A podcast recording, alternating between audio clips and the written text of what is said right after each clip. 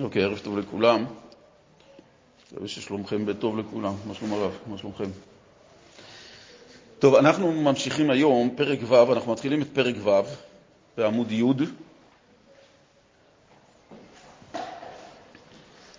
אם עד היום, מפרק ב' עד פרק ו', דיבר האדמו"ר הזקן, בעל התניא, לגבי הנפש האלוקית, הלבושים, הכוחות, המידות, איך הפעולה, אופן לימוד התורה של התחברות לקדוש ברוך הוא באופן נכון דרך לימוד התורה. כל הדברים האלה, כפי שהוסבר איך הנפש האלוקית פועלת, יחד עם המידות ויחד עם הכוח השכלי של חוכמה, בינה ודעת, ויחד עם הלבושים, כפי שהסברנו באריכות, לגבי יכולת היהודי להתחבר דרך הלימוד עם הקדוש ברוך הוא, כמו שמזון נהיה חלק מהגוף, שעד כדי כך שלא ניתן להפריד בין המזון לבין הגוף, ככה אופן לימוד התורה, כאשר ניגשים ללימוד באופן שלומדים את חוכמתו של הבורא, על ידי חוכמה, בינה ודעת והלבושים של מחשבה, דיבור ומעשה, אז הלימוד נעשה בהתחברות מלאה. עד כאן זה היה, בפרקים האלה, לגבי הנפש האלוקית, שהיא זו שהיא הצד האלוקי הרוחני של היהודי. אבל מאידך, יש לנו עוד נפש. וכאן אדם לפעמים, מוסבר בחסידות, שיש מצבים שאדם מתפלל 18, ופתאום עולות לו מחשבות זרות, מחשבות שהוא לא בדיוק מתכוון בתפילה ועליהן באות. שלו, לא שלו, אבל בכל אופן הוא חושב אותם, תוך כדי התפילה. ולאחר התפילה, או לאחר מכן בערב, במשך היום, הוא מלא ייסורי מצפון, איך בתפילה היו לו כאלה מחשבות. על כל מיני דברים, מדברי חולין, תוכניות, לא משנה מה, הוא מתפלא ואומר, איזה סוג של תפילה הייתה לי כאן, אם כולי בשעת 18, שזה סוג התפילה הגבוה ביותר בתפילה, יש לי מחשבות זרות.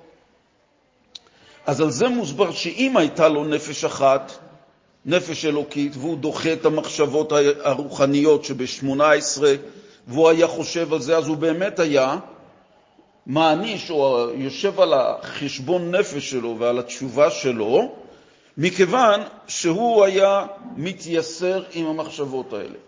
אבל בהיות שבעל התניא מלמד שיש לנו שני, שתי נפשות, נפש אלוקית ונפש בהמית, אז הוא צריך לדעת שהמחשבות האלה שעולות לו, היא באים מצד הנפש הבהמית להפריע לו בתפילה. ולכן לא מדובר שיש לו נפש אחת שהוא יכל לייסר את עצמו, אלא מכיוון שהמחשבות האלה הוא צריך להיות מודע שבאים מהצד של הנפש הבהמית להפריע לו בעניינים. מה צריך, למה האדם... מכיוון שהנפש, למה הנפש הבהמית רוצה להפריע לו בתפילה? מכיוון, מכיוון שהנפש הבהמית לא מבינה שום דבר באלוקות, ברוחניות. היא מבינה בעניינים גשמיים. אנחנו במשך היום, רוב היום, מתעסקים עם עניינים גשמיים, נותנים לה את מה שהיא בעצם מבקשת על פי רוב, ולכן כאשר מגיעה תפילת 18 או תפילה בכלל, ואנחנו מנסים פתאום לצאת מהעולם שלנו הגשמי ולהידבק בעולם רוחני, היא מגיעה ונסה להפריע כי היא לא מבינה מה אתה עושה כרגע. זה כאילו נטשת אותה, ואתה הולך למקום שהיא לא מכירה ואתה מנסה להתכוון לעולם גבוה רוחני שהיא איננה מבינה בכלל על מה מדובר. ולכן הרצונות שלה באות ומתפרצות באופן רגיל, כי הרי אנחנו רוב היום ממלאים באי יודעין את הבקשות שלה. זאת אומרת, זה לאכול ולישון ולרצות וללכת ולעשות. על פי רוב, כל זמן שהדברים שאנחנו עושים אינם מכוונים לשם שמיים, זה נובע מהנפש הבהמית. ולכן צריך להיות מודע לכך, אם אנחנו לא עושים את הדברים באופן כזה שאנחנו רוצים לעשות אותם לצד הקדושה, לצד השם שמיים, אז אנחנו מודעים לכך שזה בא מהנפש הבהמית. אז ידיעת המחלה היא כבר חצי תרופה. וכפי שכבר הסברנו כמה פעמים, שהנפש הבהמית היא יכולה להתלבש בכל מיני לבושים של צדיקים שבאים עם טענות רוחניות, הלכתיות וכו' וכו'. כאן אנחנו בפרק ו', מתחיל בעל התנא להסביר לנו על הנפש הבהמית. אם עד עכשיו דיברנו על הנפש האלוקית, בואו נתוודע לנפש הבהמית, שגם קיימת בתוכנו, עם הרצונות שלה, ואיך היא גם פועלת, באיזה אופן. האם גם לה יש לבושים כמו הנפש האלוקית, המחשבות, חוכמה, בינה ודעת, יש לה כוחות נפש, מה היא עושה איתם, איך היא מפעילה אותם עלינו. זאת אומרת, מתחיל בעל התנא, נעשה את זה כהקדמה, שזה, נראה את זה בפנים, בפר... אנחנו בעמוד י' בפרק ו'.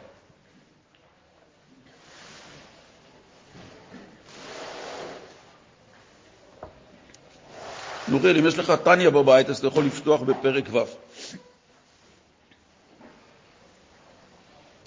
והנה, זה לעומת זה עשה אלוקים. כי כמו שנפש האלוקית כלולה מעשר ספירות קדושות ומתלבשת בשלושה לבושים קדושים, כך הנפש של דסיטרא אחרא מקליפות נוגה, המלובשת בדם האדם, כלולה מעשר כתרין דמסאבותא, שהם שבע מידות רעות הבאות מארבע יסודות רעים הנזכרים לאל.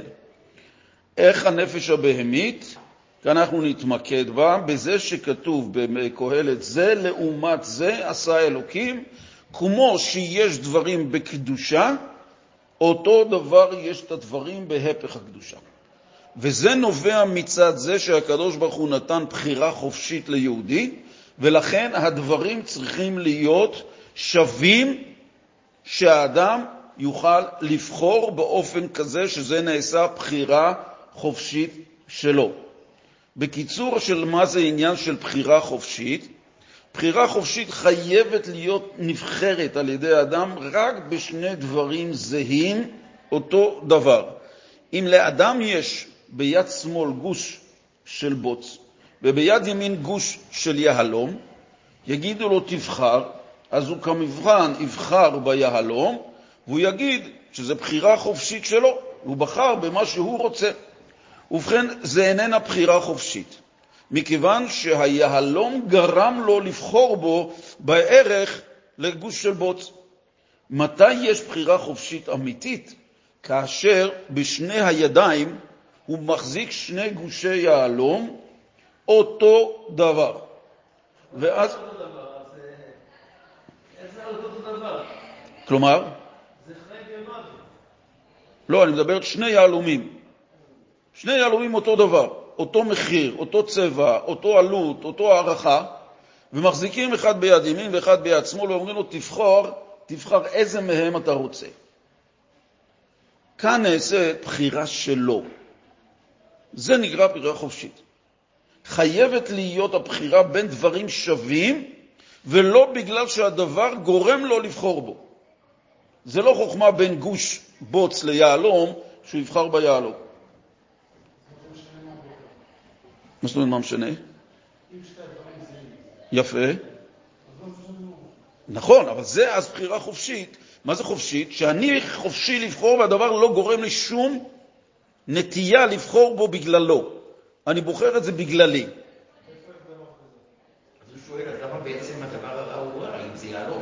נו. לא, אני נתתי את זה, אני נתתי את זה כדוגמה ששני יהלומים, זה יכול להיות בין שני בני אדם, יכול להיות בין שני דברים, חייבת להיות כאן בחירה חופשית שהיא בין שני דברים שווים. יש לך מנה פה, מנה פה, אותו דבר. יפה, זה לא משנה, אבל הבחירה צריכה להיות מצדך, זה לא משנה. יגידו לך, למה אתה בחרת את הימין במקום השמאל? מכיוון שאני רציתי את הימין. לא? זה לא. כאן מדובר כאן על עניין שזה לעומת זה עשה אלוקים. זאת אומרת, הנפש הבהמית יש לה בחירה חופשית, הנפש האלוקית יש לה בחירה חופשית. על דרך זה לנפש הבהמית יש גם בחירה חופשית. ומה שרוצה הבעל התניא להדגיש, שהיות שבנפש האלוקית יש לנו את כל המערך הזה שנמצא בנפש, אותו דבר תדע לך שעכשיו אתה הולך ללמוד שגם הנפש הבהמית היא בנויה מאותו דבר, שגם נמצאת אצלך בנפש, ועכשיו בוא תלמד ותראה איך שני הדברים האלה פועלים בנפש. ניגע, בדיוק, בדיוק. תכף נראה, אבל כאשר, אנחנו תכף נראה בפנים, כאשר הנפש האלוקית פועלת להפעיל את המידות מצד חוכמה, בינה, שכל, מחשבה ודיבור, שאז למדנו שזה הדרך של להפעיל את המידות, בנפש הבהמית זה פועל אחרת, שזה שירו של המידות. תכף נראה איך זה בעצם מסתדר, אבל, אבל כשאנחנו נלמד את הבעיה, אז קודם כל נדע שהיא קיימת. ומצד שני, בזה שאנחנו יודעים את הבעיה, אנחנו גם לומדים את הפתרון אליה. זאת אומרת, אנחנו כאן, איפה הדברים באים לידי ביטוי? הדברים באים לידי ביטוי כשאנחנו רואים בחיים שלנו כל מיני דברים שקורים לנו, ואנחנו לא יודעים על מה בדיוק להלביש אותם ומאיפה הם נובעים. עכשיו שבעל התניא מסביר את זה, אז אנחנו יודעים, אה, כשאני ככה וככה, אז זה בא משם, וכשאני רוצה ככה וככה, אז זה בא משם. אז עכשיו אני יודע למה לנסות להתנגד, לשם, מאיפה אני יודע לזהות מה נכון מול הנכון, ועד שזה מגיע ממש ממש לדקויות כחוט השערה, שככל שיהודי לומד, מתחזק, עולה ברוחניות, הנפש הבהמית באה כמה שיותר בלבושים דקים כדי להפיל אותו, שזה לכאורה נראה באצטלה של קדושה. מצד שני אמרתם מקודם שנפש הבהמית לא מבינה בכלל בענייני קדושה. אז איך פתאום מתלבשת בענייני קדושה אם היא לא מבינה בזה בכלל? יש לנו הרי את הנפש השכלית, שדיברנו אז בזמנו. היא לא מבינה בעניינים של קדושה. היא בעצם אפילו מנסה למנוע עניינים של קדושה, מכיוון שהיא לא מבינה בהם. ולכן כל העניין הוא שכל מה שקשור אליה כל זמן שזה משהו שהיא איננה מבינה בו ולא רוצה אותו, אז היא לא תתעסק בו, היא לא תרצה אותו. אז איך היא מתלבשת בענייני קדושה? היא, לא, לא- אם- היא לא, היא מתלבשת, היא מתלבשת, בוא נאמר ככה, יש אדם שרוצה לאכול עכשיו אוכל. הוא יודע שהוא צריך ליטול ידיים ולברך והכול. נפש האלוקית, כפי שהוא למד בהלכה, אז הוא למד, הוא יודע איך לעשות את זה. נפש הבהמית יכולה לבוא, נכון, אתה צריך לברך, אתה זה, אתה צריך להשביע את הגוף שלך. זאת אומרת, אתה צריך לאכול כדי להיות שבע, האוכל הזה טוב לך, אתה צריך לאכול שלוש פעמים ביום, ויכול לחזק את עצמך, והאוכל צריך להיות טעים, ואם זה לא טעים לך, אז אתה, וכו' וכו', ומלבישים את זה, והיא מלבישה את זה בהמון הלכות, בהמון דברי תורה ופסוקים וגמרא וכו', יודעת הכל, אבל מה? זה בדקויות, שהיא באה ומלבישה את עצמה נפש בריאה בגוף בריא. וממילא יש את הדרישה הזאת שזה צריך להיות גוף בריא, וממילא זה צריך להיות גם זה וגם זה וגם זה, עד שבעצם האדם נסחף למקום שכבר הוא לא שם לב שזה בא מהנפש הבהמית, מכיוון שהוא כבר טוען באופן טבעי, אני צריך הרי לעבוד את השם, וזה כבר לא משנה איזה אוכל אני אשיג, אז מה אכפת לי שיהיה טעים, אז אני צריך ללכת לקנות אותו, ושם יש אוכל יותר טוב, וכו' וכו' וכו', וזה בא בבגדים, וזה יכול לבוא באוכל, וזה יבוא בחינוך, וזה יבוא בעבודת השם, ויכול לבוא גם בתפילה. הכל זה עניין של התלבשות בהסברה שכלית לאדם שאפילו בדקויות הוא לא מודע שזה אפילו בא מהנפש הבהמית. אוקיי? אבל מה שמסביר לנו הבעל התניא עכשיו, איך הנפש הבהמית פועלת, איך היא עושה, ואפילו שבן אדם מרגיש שהוא רוצה ללמוד בצורה כזאת חיה של עשר שעות ביום, וכבר אמרנו את זה כמה פעמים, שאכן העשר שעות האלה באות מהנפש הבהמית. תלמד, תלמד, תלמד, בסוף הוא נשבר. אם זה נפש אלוקית, הרי היא לא הייתה מביאה אותו לשבירה. העצה הזאת לא הייתה ניתנת כדי שלא יישבר. אבל אם אדם מקשה ולוקח ולוקח על עצמו, ובסוף נשבר, כי זה אורות בלי כלים, זה הנפש הבהמית שמובילה אותו לשם. לא ייתכן משהו אחר, הרי מה יכול להיות מזה שבן אדם רוצה להישבר, זאת אומרת, הבן אדם רוצה ללמוד. אם זה נפש זר מצד החיובי, אז לא יכול להיות לו משבר, או לא יכול להיות לו מאיסה. או, זה אנחנו הולכים ללמוד.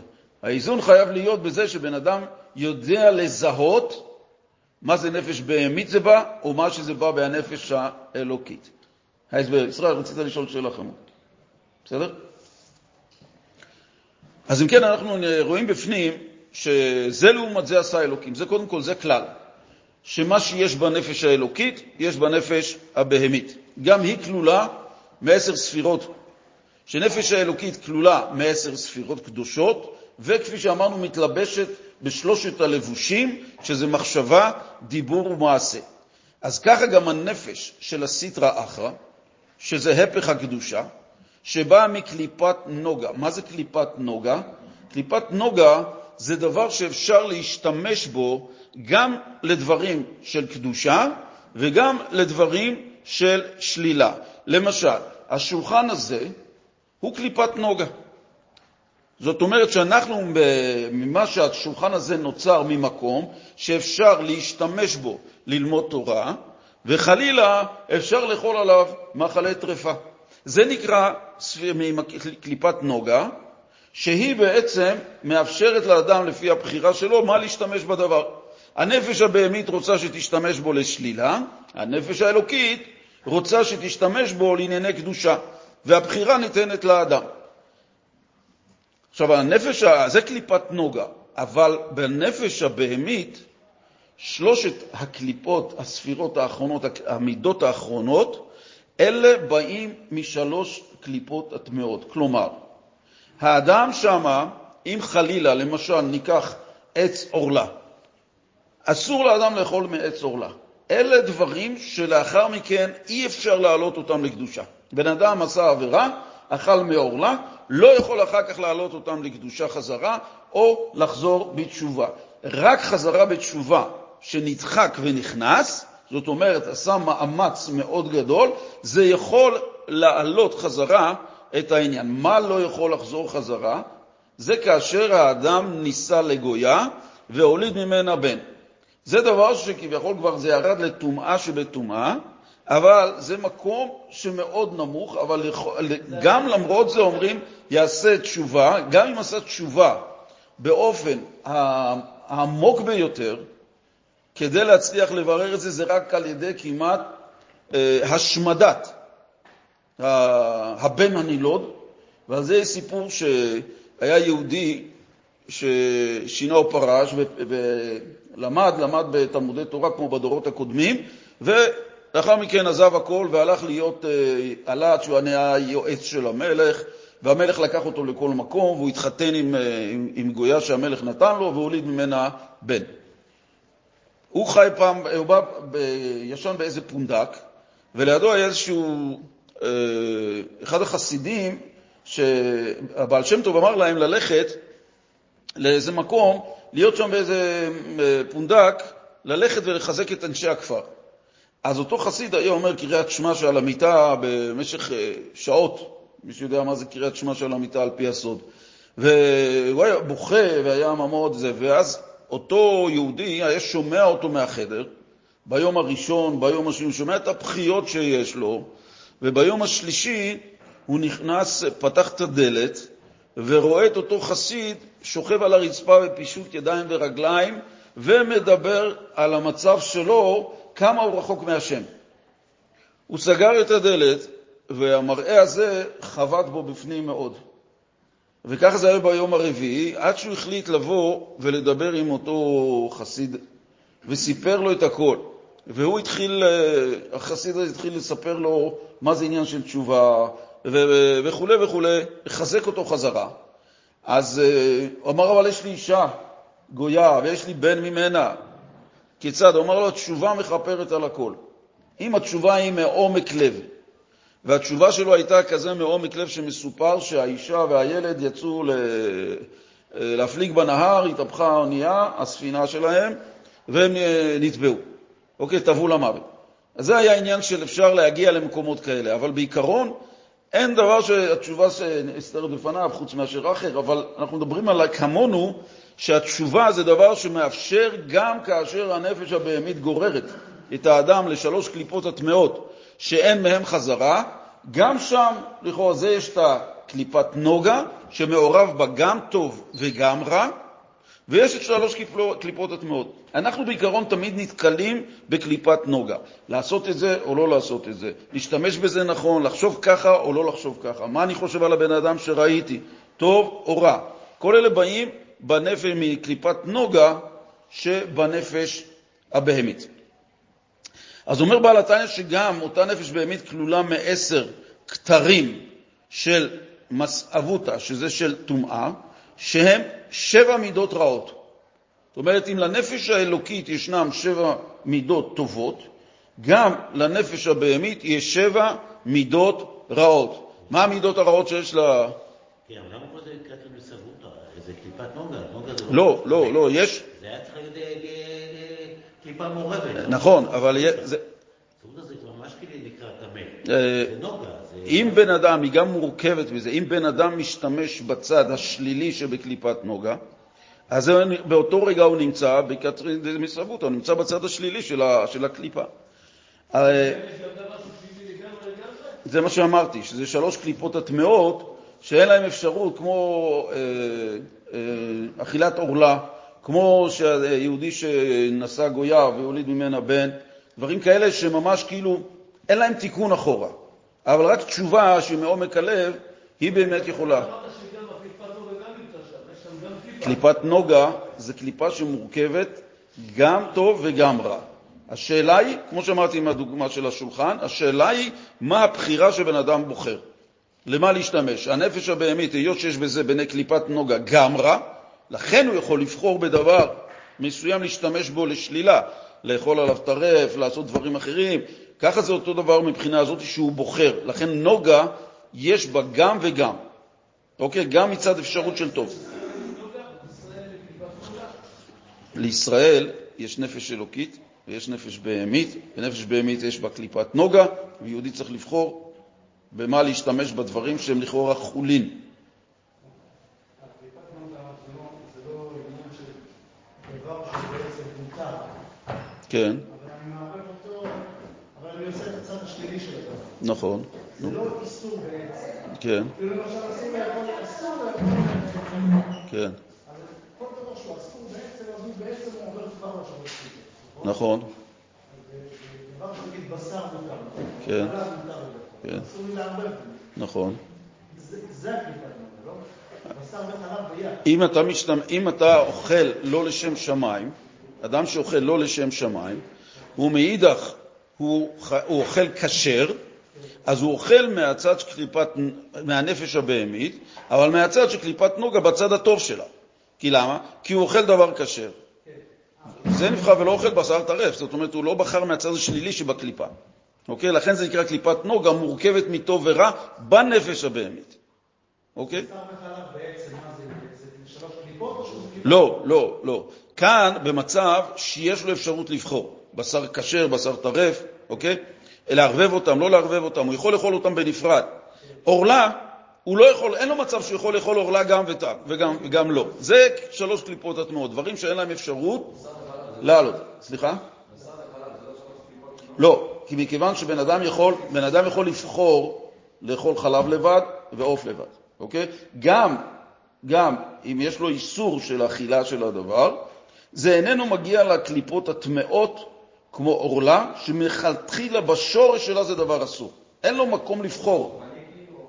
שורש הרוחני שממנו השתלשל, השורש הגשמי. עץ שהוא בעצם ההשתלשלות שלו כאן כפי שהוא נברא כעץ, ויש עליו פירות של עורלה, זה מכיוון שזה בא ממקום שהצטמצם על ידי, שהקדוש ברוך הוא בעולם ההשתלשלות הוריד את זה עד למקום שהוא אסור, כמו בשר טרף, כמו עבודה זרה. כל הדברים האלה, אלה דברים אסורים מלכתחילה, בגלל שיש בהם גילוי אלוקות באופן המצומצם ביותר, אבל זה נשאיר אל ה... כבר הסברנו את זה פעם אחת, אבל נשאיר את זה. אז מה שאמרתם לגבי איזון, כאן מתחיל האיזון, שבן אדם קודם כל מזהה מאיפה זה בא. ממה זה כן מגיע, הבשר וחלב? מה זאת אומרת, מה זה מגיע? יש בשר ויש חלב, שניהם כשרים. מה אסור? אסור לערבב בהם. אם בן אדם אוכל אותם לשם שמיים, אז זה בא מצד הצד הטוב שבנוגה, זאת אומרת, הצד החיובי. אוקיי? אם בן אדם לא מערבב אותם, כי למה מלכתחילה מותר לאכול אותם, כשהם לא מעורבבים. עורלה, אסור לאכול אותה בכל מצב. רגע, אם מעורבב, נו, אפשר לאכול אוכל שמיים, תאכל טרפה לשם שמיים. אבל... לא, זה אפשרי, אני שואל אותך. זה, זה לא אפשרי. גם אם... הוא מתבלבל. אה? הוא מתבלבל. לא, אם זה התבלבל זה כבר עניין של שוגג או לא שוגג, אבל בענייני, בעיקרון, יש מצבים שבן אדם שהוא אוכל דבר שהוא טרף בשוגג, יש על זה את התשובה, וזה לא בן אדם שעשה את זה במכוון, אוקיי? אבל זה לא דבר שהוא, זה כמו שבן אדם יאכל בשוגג מעורלה. ברור שכמובן שיעשה תשובה, אבל אם מדובר על משהו שעושה אותו במתכוון, והוא בא באופן עושה את זה שהוא יודע שזה עורלה וגם עושה את זה בצורה כזאת, אז הדבר הזה שהוא צריך תשובה הרבה יותר נעלית מאשר שוגג, כי זה במזיד. אז זה מקליפת נוגה? הק- הקליפת נוגה מורכבת, שוב, קליפת נוגה, יש, שהיא גם, יש בה גם צד טוב וגם צד רע, והיא בשבע המידות של הנפש הבהמית, אוקיי? שאתה יכול לבחור שם, ויש לך גם את הבחירה, לבחור אם להשתמש בדבר שמור... שבא מקליפת נוגה, שזה טוב ורע, כמו שהדוגמה, שולחן, אני יכול להשתמש בו לטוב ואני יכול להשתמש בו לרע. זה קליפת נוגה. כל זמן שיש לך את האפשרות שמתאפשרת על ידי, שניתנה על ידי הקדוש ברוך הוא, מה לעשות עם הדבר, זה נקרא בקליפת נוגה. בעורלה מראש כתוב לך שאסור. אין שום אפשרות לעשות את זה מקליפת נוגה, כי זה דבר במהות שלו אסורה. טוב, אנחנו נמשיך, לא נסטה מהנושא. אז אם כן, יש לנו שבע מידות רעות. איזה שבע מידות רעות היה לנו בקדושה? חסד, גבורה, תפארת, נצח, הוד, יסוד, מלכות. כל המידות האלה, שבנפש האלוקית הן טובות, יש אותן גם בנפש הבהמית. יש נפש בהמית שעושה חסד. חסד, נכון, חסד מושלל, נכון, לא של חסד עם רוצח, חסד שבן אדם בא ולעשות את זה, שהוא עוזר למישהו רק בשביל להרגשה הטובה שלו, שהנפש הבהמית תרגיש טוב, וכו' וכו'. הוא מרחם על מישהו מכיוון שהוא רוצה להרגיש רחמן בשביל ההרגשה שלו. לא בגלל שזה מובן מאליו שהתורה ציוותה, אלא שזה בא מצד שהוא רוצה להרגיש את ההרגשה הטובה של הרחמנות. כל אלה באים בשביל ההרגשה של הנפש הבהמית. ולכן יש בה גם את אותו זה לעומת זה עשה אלוקים. עכשיו, מה היסוד מארבע יסודות רעים? אש, רוח, מים, עפר, שהם ארבע יסודות שממנה באים השבע מידות רעות, שגם כפי שאצל הנפש האלוקית יש את האש, רוח, מים, עפר, שזה יסודות חיוביים, אצל הנפש הבהמית, כפי שאנחנו ראינו בסוף פרק א', שהכעס בא ממידת האש וכו', כפי שהסברנו את זה כבר באריכות, שזה כל אחד מהם מגיע שהשבע מידות של הנפש הבהמית באים מהארבע יסודות האלה של אש, רוח, מים, עפר, שיוצרות את השבע מידות. אנחנו עדיין מדברים בחלק המקיף של הדברים. לאט לאט אנחנו נכנסים יותר לפנימיות, בעומק של הדברים, להסביר אותם כדי להבהיר את הנקודות, שיהיה ברור לכולנו. אז אמרנו שבע מידות רעות הבאות מארבע יסודות רעים, ושכל המולידן הנחלק לשלוש, שהן חוכמה, בינה ודעת. מקור המידות, כי המידות הן לפי ערך השכל, כי הקטן חושק ואוהב דברים קטנים פחותי הערך, לפי ששכלו קטן וקצר, להשיג דברים יקרים יותר מהם. מה ההבדל בהולדת המידות? אמרנו בנפש האלוקית איך מידה רגשית מתפתחת? על ידי השכל. זאת אומרת, השכל של האדם מגיע לאיזו ידיעה שהוא קיבל, למד, סוגיה, דבר תורה. החלק הראשוני, שהמידות של ההתחברות לא התעוררו בעקבות הלימוד הזה, אלא רק לאחר שהאדם לומד בשכל, בחוכמה, בבינה ובדעת, בהליך הזה השכלי, כדי לעורר את רמת ההתרגשות שלו בלימוד. אם בן אדם בא ומתלהב ישר מאיזשהו דבר, ללא הבחנה שכלית קודמת שמעוררת את המידות, את ההתרגשות, את האהבה, את האחווה, כל הדברים שקשורים ברגשות, זה סוג של רגש שלא יחזיק מעמד. זה רגש שנגמר מאוד מהר. מה שאין כן, אם אנחנו רוצים שהרגש לאהבת התורה יישאר לנו באופן תמידי, אנחנו חייבים להעביר מראש בחוכמה, בינה ודעת, בשכל, במחשבה ובדיבור, שזה שלושת הכלים הראשונים, את חשיבותה של התורה, מהי התורה, כל הדברים האלה שמראים לשכל שהדבר יש לו ערך גבוה, אז לפי הערך השכלי, ככה תתעורר המידה באופן שלפי רמת השכל שקבענו. זה בנפש האלוקית.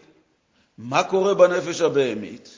הנפש הבהמית היא גם מפתחת את אותו דבר, אבל בכיוון ההפוך. זאת אומרת שהמידה קודם כל רואה דבר, הנפש הבהמית רואה דבר, היא מתקשרת אליו רגשית, ואז מתחיל השכל לעשות תוכנית איך להגיע למקום שהיא רוצה. בא לבן אדם עכשיו לאכול פלאפל. זה תכונה רגשית שפתאום יש לו תאווה לפלאפל. אבל זה בא מהנפש הבהמית ישירות. לא חשבתי על זה כן לפני כן, לא היה לי איזשהו מצב שהתעמקתי או רציתי אם אני רעב, לא רעב, פתאום בא לי על פלאפל. המידה הזאת, התחושה הזאת עוברת אחר כך לשכל. מה תפקידו של השכל במקרה כזה? ליצור תוכנית שכלית, גשמית, מעשית, איך להביא לידי פועל את התאווה של הנפש הבהמית. יש עכשיו פלאפל אה, בגאולה, איך אני מגיע לגאולה, איך אני מביא את זה משם, איך אני חוזר וכו'. זה ההפוך מה שהנפש הבהמית מתחילה מהרגש, ואז מנסה להביא את זה לידי פועל. כן, בנפש הבהמית זה לא מתחיל מהשכל.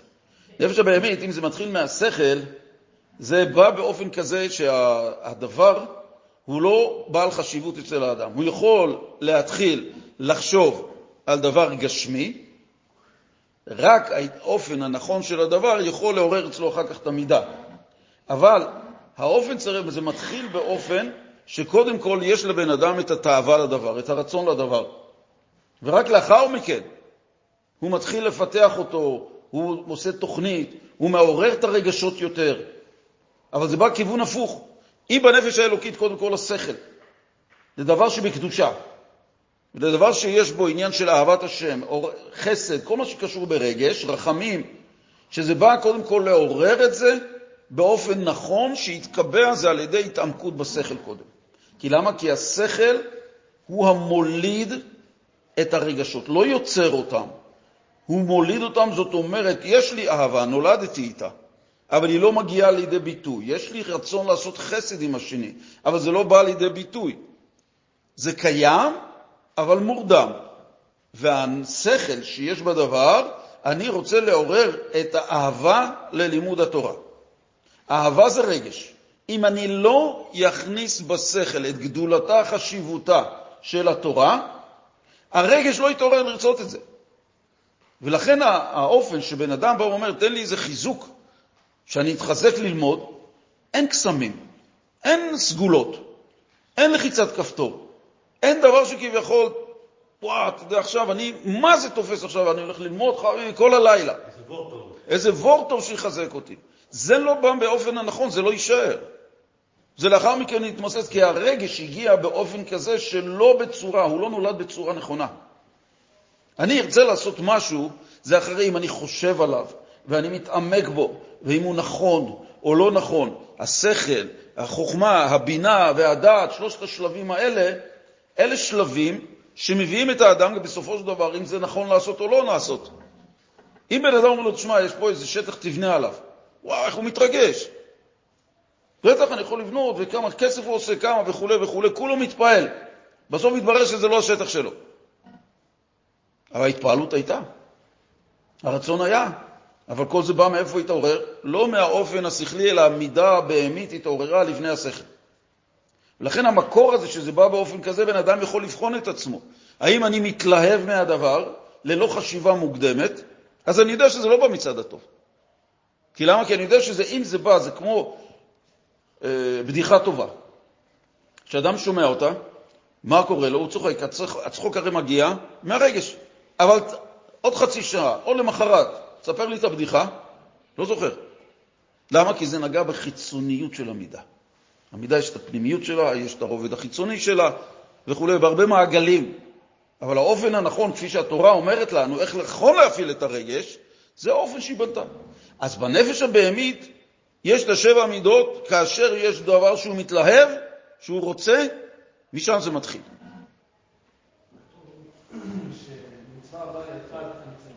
נכון? יש, בן מצווה שהוא אוהב לעשות, כן? יש לו מצווה שהוא אוהב לעשות, פתאום עכשיו המצווה הבאה, הוא מתלהב, נכון? איך אני עכשיו לא. אני אחזור על השאלה בשביל המאזינים כאן. אה, שואל, מה קורה אם אנחנו אומרים שלהתלהב מדבר שזה בא מהנפש הבהמית, אז צריך קודם כל לעבור דרך, הר- דרך השכל. אבל מה קורה כשאני רואה מצווה שבאה לידך אל תחמיצנה, והוא מיד בא אליה רגשית ורוצה לעשות אותה? אז מה, אז האם זה אופן נכון או לא? זו שאלה. שאלה יפה, אבל יחד עם זאת... רגע, רגע, רגע. מצווה באה לידך, איך היא באה ואיך אני יודע שזה מצווה? למדתי עליה לפני כן. יש לי אפשרות להניח תפילין. מה זה תפילין? אתה יודע מה, נגיד אחרת. מצווה עליי, מצווה שלא יכולה לעשות על ידי אחרים, מבטלים תלמוד תורה. היהודי בחוץ לא הניח תפילין. טוב, אתה רואה אותו, שמה? שאפשר להגיד לו, תשמע, בוא תניח תפילין, תקיים מצווה. עכשיו, אני מתלהב מזה שיהודי רוצה לקיים את המצווה. אני רואה אותו עוד לפני שדיברתי איתו. הנה יהודי שלא הניח תפילין, בוא, בוא, בוא נגיד לו. מצווה, נחבר אותו לקדוש ברוך הוא. למה אתה מתלהב? התלהבות זה רגש. למה? כי לפני כן למדת על זה. לפני כן היה שכלי, זה כמו שיגיד למישהו, מה, בוא תאכל את זה. מה זה? לא יודע, לא רוצה להגיד לך. אז איך אני אוכל את זה? זה נראה טעים. זה טעים, טעים. זה טעים? לא, אני לא רוצה לגעת. עד שאני לא יודע מה זה, אני צריך לדעת מה זה. הוא יכול לאכול בגלל שהוא מסתמך על השני, אבל בפני עצמו, אם הוא מוכר, רואה מאכל שהוא לא יודע עליו, אז לכן, אז הוא, אז הוא רוצה ללמוד אותו לפני כן, לדעת מה זה. אותו דבר זה לגבי השאלה. מצווה באה לידך על תחמיצנה, זה מכיוון שאני יודע את חשיבות המצווה, לכן אני מתלהב ממנה. יהודי עני ברחוב, יושב על המדרכה, יתום, מבקש צדקה, כולך לב ורחמים יוצא אליו. ממה זה נבע? זה לא שהעניין שישר בא רגש וקפץ, הנפש, קודם כל זה נפש הבהמית שהיא בטח לא תקפוץ. היא תגיד למה אני צריך לתת לו. לא חבל לך על הכסף שלך לתת לו בן אדם? מה אתה הולך לחפש יהודים להניח תפילין? לך תלמד, שב בבית הכנסת, לך תנוח. מה אתה עכשיו מתנדב לעשות דברים? אתה עייף מהעבודה. זה הנפש הבהמית, אבל בכל אופן, כאשר אני נותן לילד יתום צדקה, זה נובע מכך שלפני כן הבנתי את החשיבות של מתן צדקה, בטח ליתום. אז לכן חייבת להיות הקדמה לזה.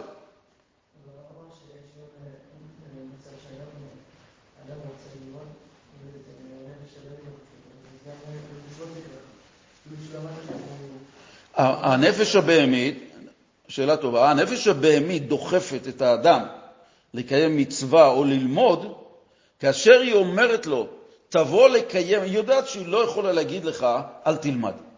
היא לא יכולה להגיד לך, אל תניח תפילין. אבל תבוא, תניח תפילין בלי חשק. תבוא, תניח תפילין, מצוות, מצוות אנשים מלומדה. חספסה אותך במשך הזמן שאני לומד או מניח תפילין בצורה כזאת שכבר נמאס לי, אבל אין לי ברירה. לכן הנפש הבהמית באה בכיוון הזה, ואם היא רואה שבן אדם בכל אופן רוצה להתמודד עם הדבר, אז היא נותנת לו, או בוא תלמד יותר, בוא תשקיע יותר, היא רואה שהוא לא נשבר, אז היא מציפה לו ציורים, יצר זה מלשון ציור, כמה הנאה תהיה לך אחרי עשר שעות של אימוץ רצוף. ואז הבן אדם נשבר. אבל זה לכן הדבר שהוא בא מהנפש הבהמית, גם באופן כזה שהיא מציירת עניינים של קדושה. אם לא היינו פה ציפור שובר תורה ומצוות, אז הייתי מתייחס לנפש הבהמית בדקויות שאנשים חושבים, אני אלך ללמוד, אני אעשה לי תואר, אני אלמד בחברה כזאת, אני ארוויח כך וכך, אני אהיה בהייטק. כל זמן שאתה לא שומר תורה ומצוות, ולא עושה את זה באופן כזה לשם שמיים, שאתה מלביש את זה לשם שמיים, כמו שהמזון יכול להיות לשם שמיים, אז כל הדברים שאתה עושה זה בא מהצד של הנפש הבהמית. אם בן אדם עושה את זה כאדם חרדי, שומר מצוות, והולך ללמוד הייטק, ומנצל את הלימוד, את העבודה לצורך הכסף שהוא יעשה איתו מה שצריך לעשות כיהודי שומר מצוות, אז זה עבודה לשם שמיים, בכל דרכיך דאהו. אבל שיכול להיות מצב שבן אדם מתלהב מלימוד התורה ללא הקדמה של חשיבותה והאופן שאני ניגש ללמוד תורה. האופן שאני ניגש ללמוד תורה הוא החשוב כאן ביותר. האם אני בא ללמוד את חוכמת הבורא, או שאני לומד למען עצמי. להתגדל, להיות יותר גבוה, להיות עילוי, להיות גדול הדור, להיות uh, בשידוך טוב וכו' וכו'. כל הדברים האלה, אומרת, תלמד, תלמד בשביל הדברים האלה, אין בעיה. כמובן שהוא יוצא חובת לימוד תורה, כן? אבל מהכיוון שהוא בא ללמוד, מי דוחף אותו? הנפש הבהמית, אם היא יודעת שהיא לא תוכל לגרום לו להפסיד, אז היא אומרת לו, תשמע, תלמד באופן מעוות. תלמד את הדברים בשביל להתגדל, לעשות קרדומבה. וזה הדברים שבעצם צריך להכיר בתוצאה שקורית, מאיפה זה בא. הנפש האלוקית לא מדברת ככה. היא לא מבינה בהיות גדול הדור, היא לא מבינה באוכל, היא לא מבינה בזה, בשום דבר. היא מבינה אלוקות. אבל כדי שהיא תעשה אותם, היא לא מבינה שום דבר גשמי.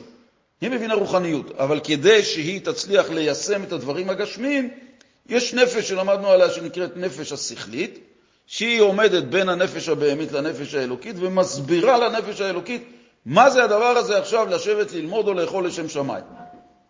כן, סליחה, רצית לשאול.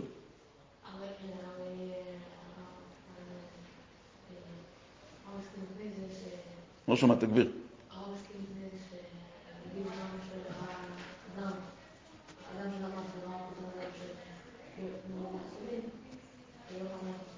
כן.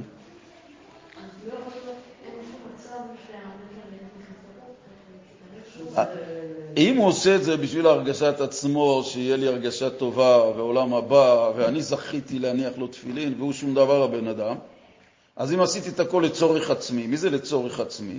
להרגשה הטובה שאני ארגיש. ואת זה מרגישה הנפש הבהמית, וההרגשה הזאת היא חשובה לה. כי אם היא לא הייתה מרגישה את זה, אם בן אדם לא היה מרגיש את זה, אז הוא לא היה עושה את זה. אבל אם זה בא מצד הנפש האלוקית, אז זה כמובן שזה מצד אהבת לרעך כמוך, זה מצד האדם עצמו, לי אין שום חלק בזה, אני אפילו זה בא על חשבון הזמן שלי, ולא אכפת לי לסבול אם יהודי אחר יניח תפילין.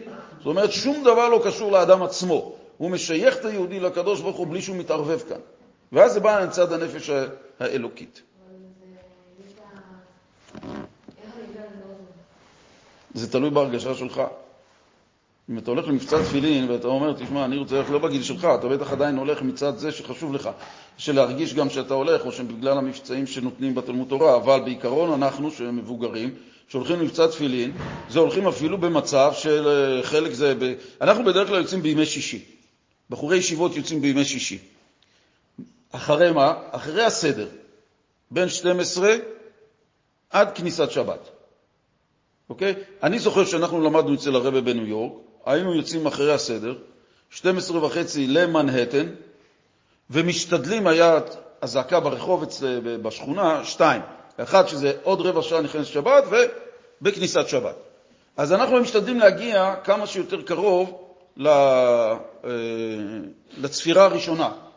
היינו רצים, אני זוכר, היינו רצים מהרכבת מלמטה, רכבת תחתית שיש בניו יורק, והיינו רצים משם עד לחדרים, זורקים את כל המוקצה, רצים כמו שאנחנו למקווה, ומשם לשיעור הכללי. זה היה זה, הלך לבגדים, לא היה זה, לא היה זה, איפה הייתה האפשרות הזאת? אוקיי? אבל זה היה מצד בחור שהוא לומד כמו שאת האידיאולוגיה שבדבר, משקיע כמה שיותר. אני זוכר שהייתי מסתובב במנהטן למצוא יהודים, הייתי הולך לפי מזוזות. עכשיו, איך קורה שאנחנו יודעים, שנה, כל שנה היה שם שמתחלף, היו ישראלים, תלמידים שבאים, לומדים שנה אצל הרבה, זה נקרא הקבוצה, ומסיימים שנה מתשרי, מאלול לאלול, וחוזרים לארץ. אז היה, והקבוצה השנייה מגיעה באלול לפני שהם עוזבים. ואז יוצא מצב שהיינו מחפשים ירושות. לך, לבן אדם הזה היה קו במנהטן, שהיה על הבניין הזה, למשל בניין יהלומים, שהיו שם ככה וככה. אז אתה עושה איתו חפיפה. הולך איתו כל יום שישי, ועובר איתו בבניינים, פעם, פעמיים, שלוש, זה חוזר לארץ ואנחנו ממשיכים. יוצא אבל מצב שאנחנו היום נשואים, ואנחנו כאן בשכונה, הקהילה יוצאת בימי שישי, גם למבצע תפילין, בסביבות 12 וחצי יוצאים מבריחים, קניון רמות, קניון מלחה, קניון אה, גבעת זאב, תחנה מרכזית, שוק מחנה יהודה, עומדים שם ומניחים תפילין על חשבון, ממה זה נובע? אדם שבא עם נפש הבהמת, כאילו מה יצא לך מזה? יום שישי, תעזור בבית וכו'. מה? נו. למשל. כלומר? מה זאת אומרת כמו כולם? אז מצד מה אני רוצה ללכת? מצד שלא להיות שונה מכולם. מי לא רוצה להיות שונה? מה אני ארגיש אם אני לא שונה? תרגיש פחות... מי ירגיש את זה? מי ירגיש את זה? מה זה מי ירגיש? הנפש הבאמת תרגיש את זה. למה? כי הנפש האלוקית עושה את זה כמובן מאליו, ואני לא עושה פה שום דבר, הרי לכך נוצרת. ראיתי ראיתי פה שיש שבט שכותב אה, פלוני הניח תפילין 140. כן, כן, כן, כן, מכיר, זה הדוח. אני רוצה שהשם שלי כן. נו, אני רוצה שיהיה 120 אנשים. למה אתה רוצה שזה יהיה? אז תשאל את עצמך, למה אתה רוצה שזה יהיה שם? לא, ברור, אני אומר, עדיין אתה יכול... ברור שזה הכל מגיע... יצא, שוב, כשאתה עושה את הדבר, אתה צריך לבחון את עצמך. למה אני רוצה שהשם שלי יהיה שם? כל אחד יכול לענות לך עכשיו על השאלה הזאת, מכיוון שמה, אני רואה את השם שלי, פשש. אז מא- באיזה צד זה בא? כשאתה אומר רוצה להרוויח, אוקיי, נו, נו, מנסה להגיד שגם הסיטואציה הזאת היא לא מחייבת שהיא בכלל באה מהנפש. מה זאת אומרת? אפילו שזה לכאורה מצטער יפה על חשבון הזמן שלי, והאברך, ואז מצד שבת, והוצאתי את המוקצה, רצתי וחזרתי, יכול להיות שזה השפעה מהאחוז של החברה שאתה נמצא. איך אני יכול לדעת את זה? לא, בוודאי שאתה יכול. לא, לא, איך אני יכול לדעת? שזה בא מצד זה שאני כאילו רוצה להיות כמו כולם, או שזה... אוקיי, אז אם ככה, אז אני אספר לך את הנגיעות. כשאנחנו היינו באים מהתחנה, אף אחד לא היה מסתכל עלינו, ואנחנו לא הסתכלנו על אף אחד, אוקיי? היינו במקום שלכאורה קשה בחום, בשלג, להסתובב רגלית ולעבור משרד-משרד או חנות-חנות, אוקיי? הדבר השני שאנחנו היינו יוצאים משם, אנחנו אימצנו את האידיאולוגיה שצריך לזכות יהודים. אוקיי? אם בחור ישיבה היה אומר, תשמע, אני זכיתי לזכות, אז אתה יודע איך היו יורדים עליו וצוחק... מה זה צוחקים? בהתוועדות היו אומרים לו כמה הוא נקרא חיצון. חיצון. למה? כי הוא מאוד מטפל בדברים החיצוניים שבו, זה הכבוד, הגאווה, ה... בדרך כלל למי היה קורא לנו את זה? בחורים שהיו לפני כן בישיבות אחרות והיו מצטרפים לחב"ד. אז היה מישהו שבא מאחת הישיבות מכל תורה, והוא ישר הגיע איתנו ללמוד, ב... יצאנו ביחד לקבוצה, והיו חתונות, אני אספר לכם איך שזה נו- אצלנו. אה, אנחנו היינו יושבים בז"ל, בבית המדרש, והאולם שמחות היה מרחק של אה, 300 מטר מבית המדרש שלמדנו. עכשיו, סיום הסדר זה בתשע וחצי בלילה. אנחנו היינו שמים את הסדר, לך ככה, תשע וחצי, מאה ספרים הולכים לאולם, אוקיי? לא יושבים. באים, שעה של שמחה, שעה וחצי, עושים שמח, חוזרים לחדר, הולכים לישון, אוקיי? כשהם, הוא ראה את זה, הבחור, הוא היה בהלם. הוא אומר, אתה יודע איך אנחנו היינו, היינו מקבלים חופש מראש הישיבה ומהמשגיח, חצי יום להתארגן.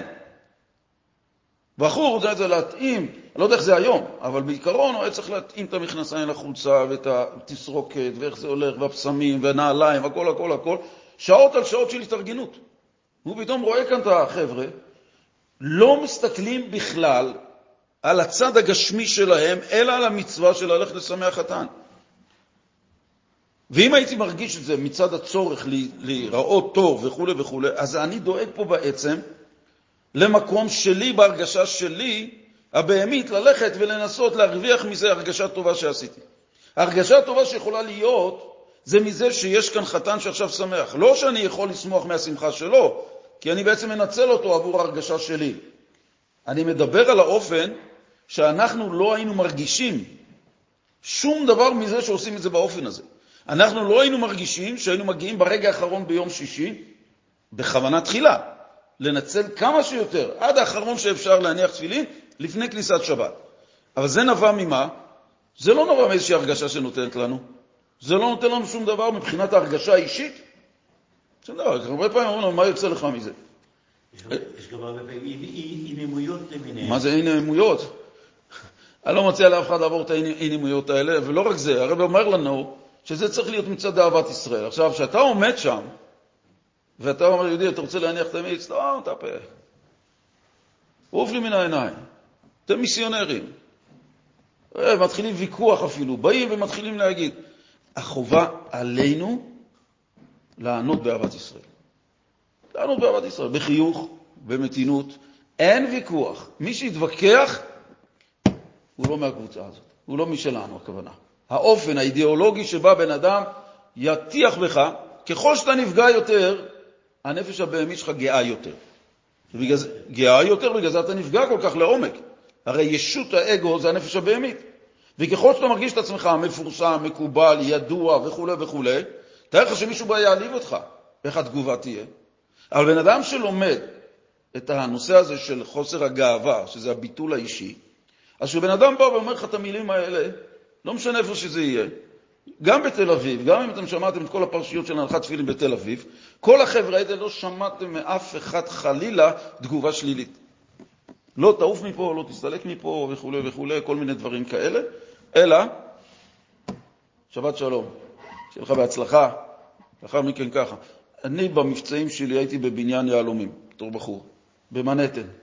היה לי כמה שדרה של חנויות, סליחה שאנחנו סוטים קצת מהנושא, אבל אה, שדרה של חנויות, הייתי עושה את המסלול הזה שנה שלמה. אבל בבניין של היהלומים זו הייתה חברה ישראל, שהבעלים ישראלי, והיו שם כמה אמריקאים, היו שם בערך 20 חבר'ה שאני מניח להם, היה אחד מבוגר, שנה שלמה, לא הסכים להניח תפילין. הייתי מגיע אליו, הייתי אומר לו, אדי, אתה רוצה להניח תפילין? באנגלית? No, thank you. אני אומר, גוד שבס, שיהיה לך שבת שלום, בשורות טובות, הולך. ככה שנה שלמה. לקראת סוף השנה, כל יום שישי, אומר לכם, כל הבן אדם, שנה יום, יום שישי אחד, הוא בא ואומר לי, תשמע, אני בא ואומר לו, אדי, אתה רוצה להניח תפילין? אותו דבר. הוא אומר לי, תשמע, אתה כזה בחור עקשן, ואתה עושה את זה כל כך יפה, אני מוכן להניח תפילין. הוא היה אדם זקן, אני לא יודע אם הוא הניח אי פעם תפילין, אם הוא היה קרקפתא או בר מצווה, לא יודע. והנחנו תפילין. זו הייתה הפעם הראשונה, ואמרתי לו, יישר כוח.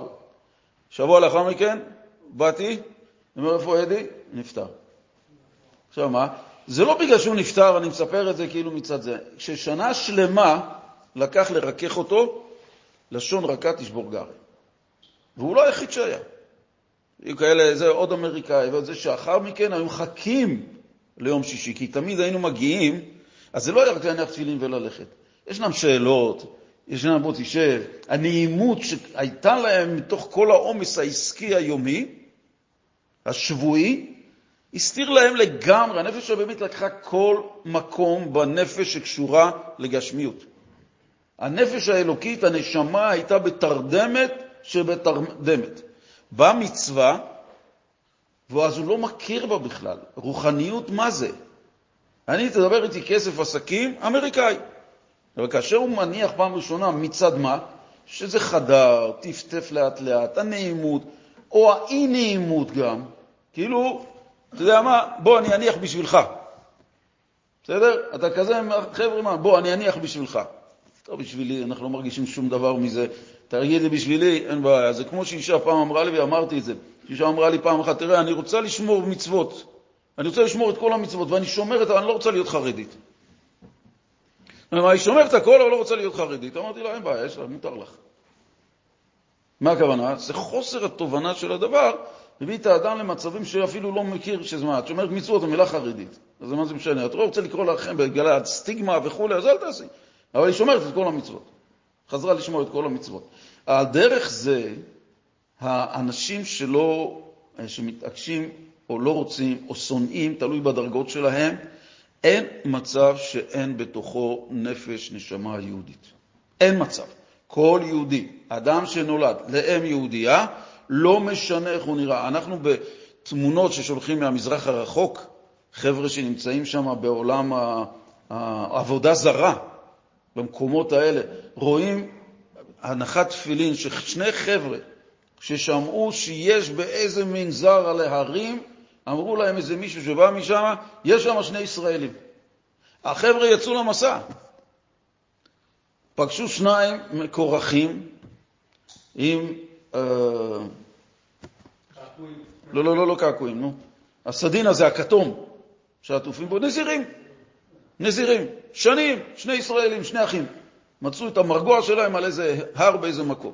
ברגע שהם שמעו על זה, נסעו לשם, הגיעו, הניחו להם תפילין, ישבו ודיברו, מה היה בר מצווה, לא בר מצווה. על דרך זה גם במילה. אתם לא יודעים, חבר'ה, איזה מקומות מוהלים שלנו מארגון אה, יוסף יצחק מגיעים לחורים שאנשים שהחליטו שהם מסתתרים בדרך לא דרך נודע שישנם שם הזוג שנולד להם והם מבקשים, זה, המאבק הוא להגיע ביום השמיני. מוהלים שנוסעים והכל בחינם. מי ש... נכון, נכון, נכון. במקומות שזה... אבל מה? האם אנחנו מרגישים מזה איזה משהו? אנחנו למדנו לא להרגיש. אנחנו למדנו שכל העניין הוא שזה ואהבת לרעך כמוך, שהעיקר פה זה היהודי השני. ואם אנחנו נרגיש, סימן שאנחנו עושים את הדבר מצד הנפש הבהמית. ומה יקרה כשלא נרגיש? אז לא נרצה לעשות. הרי אין לי משהו פה שבעצם יגרום לתחושת ההרגשה הזאת.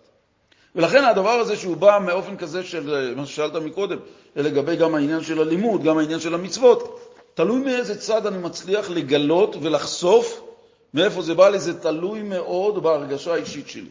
יד האיניש בנפשי, כל אחד יודע בנפשו מה בעצם, מאיזה כיוון זה בא. והוא יכול לעשות חסד ויכול לעשות מלא דברים שקשורים לכאורה, שהוא חושב שזה קדושה, אבל